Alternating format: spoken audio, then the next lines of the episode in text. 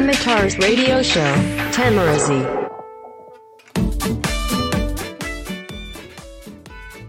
どうも、再生してくれてありがとうございます。よざちです。さあ、今日は、2018年9月25日、えー火曜日。ただいまの時刻は22時50分、夜の10時50分です。はい、あのー確か、えー前回録音した時は、結婚式の前日だから、まあ、22日、3日前だったと思うんですけど、えー無事、あの、高校時代の仲間の結婚式が終わりまして、久々にね、記憶をなくすまで飲んだね。いや、めでたいって言いながら、ちょっとしたね、あのもう、同窓会みたいなもんじゃないですか、もう、高校時代の仲間の結婚式でみんな集まるっていうんだから、結構盛り上がっちゃって、あのー、3次会ぐらいまで行って、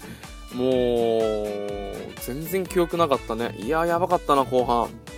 で、相当騒いだらしくて、ちょっと喉がね、あのもう全然声出せる状況じゃなくて、やっと、あのちょっと喉の調子が戻ってきたので、えーこのテミラジ51回目ですか、えー話しています。いやー、しかし、練習の甲斐あって結構喜んでもらえましたね、余興。もうあの普通の舞台とやっぱり違うというか、あの舞台はこう、見に来てる人がいるから、あの、それなりにあの、積極的というか、あの、観客も。と違って、別にこれを見に来てるわけじゃない人が、要は見るわけなんで、そういうのって割と緊張するんですよ。ね、すごい人だったら、あの、大道芸みたいに、そういう体じゃない人を絶対、俺のパフォーマンスで振り向かせてやるぜっていう感じで気合入ると思うんですけど、俺の場合は、ちょっとあの、舞台は、もうお客さんが見に行く姿勢を持ってるから、あの、そういうもんで見てくれるけど、そうじゃないものに関しては、ちょっと緊張してしまうので、で、プラス、あのね結婚式っていう場じゃないですか。で、それの前なんかはもうね、友人代表挨拶とかでね、あの、新郎新婦のそれぞれの友人が、あのーまあ、すごい泣けるスピーチをしてくれてるわけですよ。で、我々、あの、最後、あの、沖縄ってカチャーシーっていう、あの、みんな手踊りで、あの、もう、参加者が全員もう舞台に上がって、こう、もうどんちゃん騒ぎみたいな感じで踊って終わるんですよね。で、それの前に、あの、僕らの、えっ、と、高校時代の仲間の余興は入ってて、なのでそこからこう、ブワーッと最後盛り上げて、もう、楽しく、披露宴を終えようっていう流れで入ってたんですよ。で、その流れの、いっちゃん最初の1分間一人で、あの、お前踊ってくれっていうことだったんで、もう俺めちゃめちゃ緊張してたんですよね、実は。あの、仲間には言ってないですけど、俺もう舞台やってるから大丈夫よ、こんなんって言ってやってたんですけど、もう内心めちゃめちゃドキドキして、お酒もガンガン飲んだんですけど、お酒を飲んだ量の割には全然酔わなくて、で、まああの、多分受けたと思うんですけどね。まあ仲間内とあの、新郎はめちゃくちゃあの、受けてたので、まあそれだけでも良かったかなと。で、あの後輩とかがね、あの、動画を撮っててくれたんですけど、もう恥ずかしくてとてもじゃないけど見れないと。あの、とんでもない格好をしたんですよ、俺。あの、言ったかな？トランクスぐらい短い短パン、黒のぴっちりしたあの、スパッツみたいなのに、えっ、と、女物のキャミソール、またピチピチのやつを、あのーピンクのキャミソール着て、それをインして、オールバックで、で、あの、泥棒髭みたいな髭描いて、それでこう、すごいキレのあるダンスを踊るっていう。まあ、やってる方には面白いんですけど、それで笑わなかったらまたちょっとそれはそれで辛いもんがあるじゃないですか。で、その後に、あの、荒引き団とかでやってるあの、椿鬼奴とか、えっ、と、熊田正史とかでやってるキュートンっていう、これまたシュールな、あの、ちょっとお笑いネタやった後に、最後、さくらんぼのおたげでこうみんなでうわーって集まって、えっ、と、最後にメッセージ伝えて終わりっていう感じでは、会場は、あの、多分盛り上がっていたはず。いやー、うん。あの、そういうことにしておこう。はい。まあでも一応あの練習した甲斐あってね。で、あの、仲間からもやっぱ、お前に任せ正解だったなって言われるとちょっと嬉しいじゃないですか。っていうことでね、まああの、良かったかなとは思うんですけども。まあその、緊張が解けて、あの、一気に酔いが回ってきたのか、2次会3次会はひどかったんですけどね。まあ年に1回2回はこんな日があってもいいのかなとまあ思います。いやーどうかな。本当にもう、粗相してなければいいけど、久々に記憶をなくしたんでね、ちょっと翌日は、あのー、仲間内に、俺大丈夫だったっていうことを聞いて回ったんですけど、いやーしかしまあこう、沖縄の式って、まあ、結構呼ぶ人数が多いんですよね。300人とか、まああの、呼ぶんですけど、えー、っと、今回200人ぐらいだったのかな。まあそれでも結構多いと思うんですけど、こういうまあ、節目節目に、あのー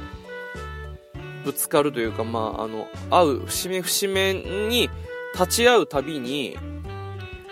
やっぱこういろんな人がこういっぱいたくさん来てくれるわけじゃないですか。ねで、そういうのを見ると、なんかこう、その人のこれまでの人生っていうのがやっぱりこう見えてくるよね。要は、これだけの人が例えば、えー、っと、県外から来てくれた。で、えー、例えば挙式とかも僕は参加したんですけど、挙式とかはもう、要はちょっと割と、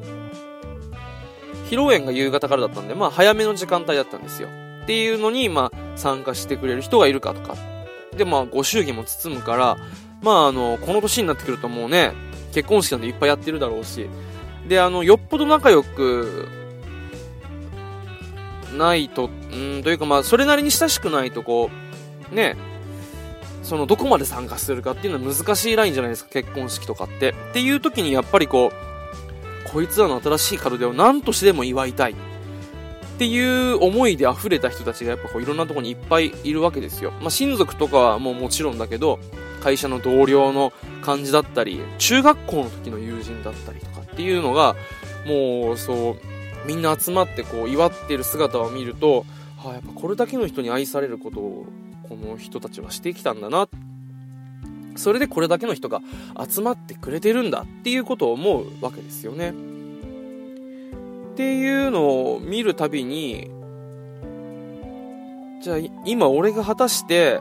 結婚式あげる来てくださいって言って声かけてどれぐらいの人が集まってくれるんだろう俺を俺たちを祝ってくれるためにっていうことをちょっとね考えたりしますよね。なんかこういうやっぱ冠婚葬祭ではないけど、式とか、そういうイベントごとの時にどれだけ集まってくれるかっていうところになんか、その人の今までの人生が現れてるような、なんかそんな気持ちになりました。ちょっとなんか、で、ま、そんなちょっと まあ今の立場とかもあるし、胸張れるような状態でもないので、ちょっとまた悔い改めるというか ちょっとやっぱそういう人とのご縁っていうのはやっぱ大事にしなきゃなっていうことを思ったり、え、した結婚式でしたね。だからなんかもう単純におめでとうっていうだけじゃなくてなんかこう自分のこれまでのどうだったかっていうこともなんか考えてしまうような最近そういうなんか純粋に結婚式おめでとうっていう風に言えなくなってきたなというかああ、もうあいつも結婚したかっていう中でちょっと自分の、まあなんかね、焦って結婚するものでもないと思うけど、それでもやっぱりこう、それなりの地位について結婚して、これからね、もう奥さんと、で、新しい家庭を築いて、えー、自分の、えー、家族を、所帯を持つっていう決断をして、あの、もうそのスタートを切ったっていう友人たちすごいなと思う次第です。はい。そんなことを考えながらこの3日間 まだあの沖縄にいる、あの、日程がね、まだあの、明日まであるので、あの、過ごしたんですけど。はい。で、まああのー、この、もう結婚式っていうメインイベントが終わった後でも、まあちょっとね、予定があっていろいろ回ったりはしてたんですが、はい。えっ、ー、と、何の話をしようとしてたんだっけ？あ、そうだ。えー、っとですね、あの、帰ってきたら、まあ、食べるものとか、あの、行く場所っていうのを今回いろいろ紹介してきたと思うんですけど、今回は、ちょっと沖縄の、まあ、あの、B 級グルメではないですけど、一般的な庶民の味っていうのを今日はちょっとご紹介したいと思います。はい。というわけで今日のテミターズレコメンドはこちら。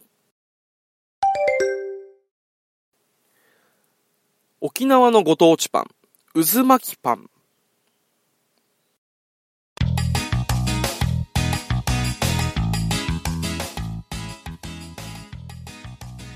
はい、というわけで今日ご紹介したいのは沖縄のご当地パン、渦巻きパンなんですけど、日本全国47都道府県、あの、ご当地グルメっていうのはあるんですけど、ご当地パンっていうのも結構あの、探ってみると面白いんですよ。まあね、あの、グルメとかそういうものに比べてパンっていうのはもう、そういう縛りがあるから自由度は少ないですけど、例えば福福岡でいう、あの、ちょっとサクッとしたプレッツェルみたいな、あの、マンハッタンっていうね、あのパンがあったりとか、あと秋田では、ランチパックの耳がついてる版みたいな、食パンでこのジャムとかマーガリンを挟んだような感じのアベックトーストっていうのがあったりとか、あとはまああの、どこ、ここだけっていうわけではないですけど、割とローカルであるのが、あの、お菓子のウエハースをパンに挟んでクリームとかでサンドしてるこのウエハースサンドとかね。まあ、それぞれあの、ご当地パンっていうのも、結構あの、いろいろとね、こう回ってみると面白かったりするんですよね。そんな中で沖縄にももちろんそういうご当地パンっていうのがいくつかあるんですけど、まあね、あの、いろいろあるんですけど、今回俺がおすすめしたいのは、渦巻きパン。これはぜひ沖縄に来たら食べてほしいなと思います。で、あの、どういうものかっていうと、まあ本当に渦を巻いてるわけですよ。ロールケーキを輪切りにしたあの感じですか。ああいう感じの、あの形と思ってもらえればもう間違いないと思うんですけど、まあ、大きさはもうちょっと大きいかな。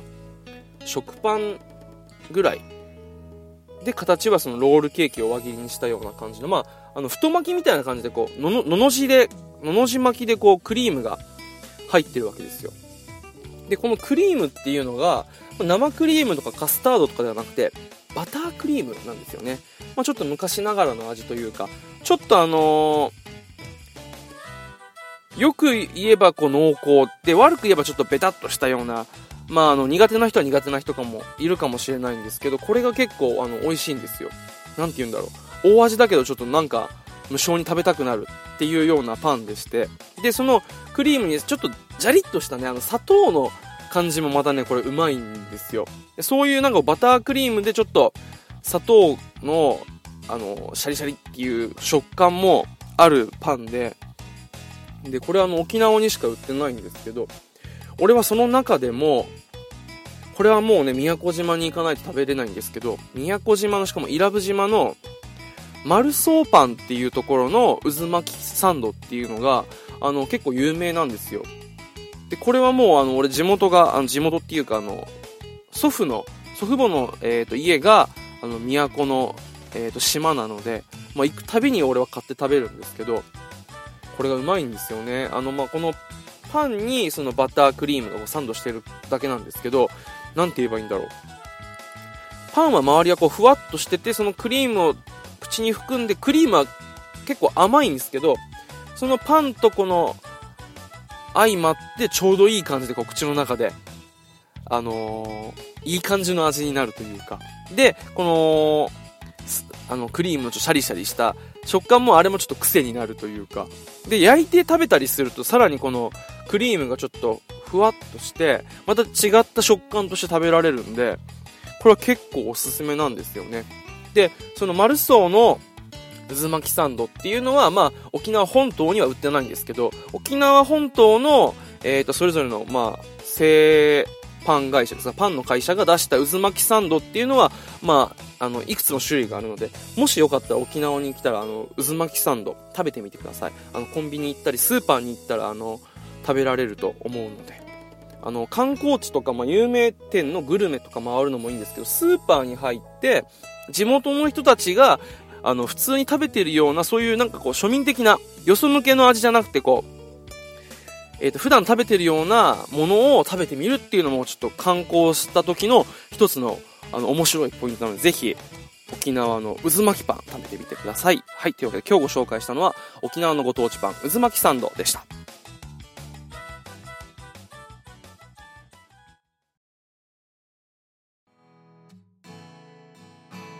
はい、というわけでもう残すとかあと15秒ぐらいしかないんですけど、えー、沖縄生活、沖縄の、あのー生活も残りあとは1日になってしまいましたがまあちょっと跳ね伸ばしてまた新たに頑張っていきたいと思います。それでは最後までお聴きくださいましてありがとうございました。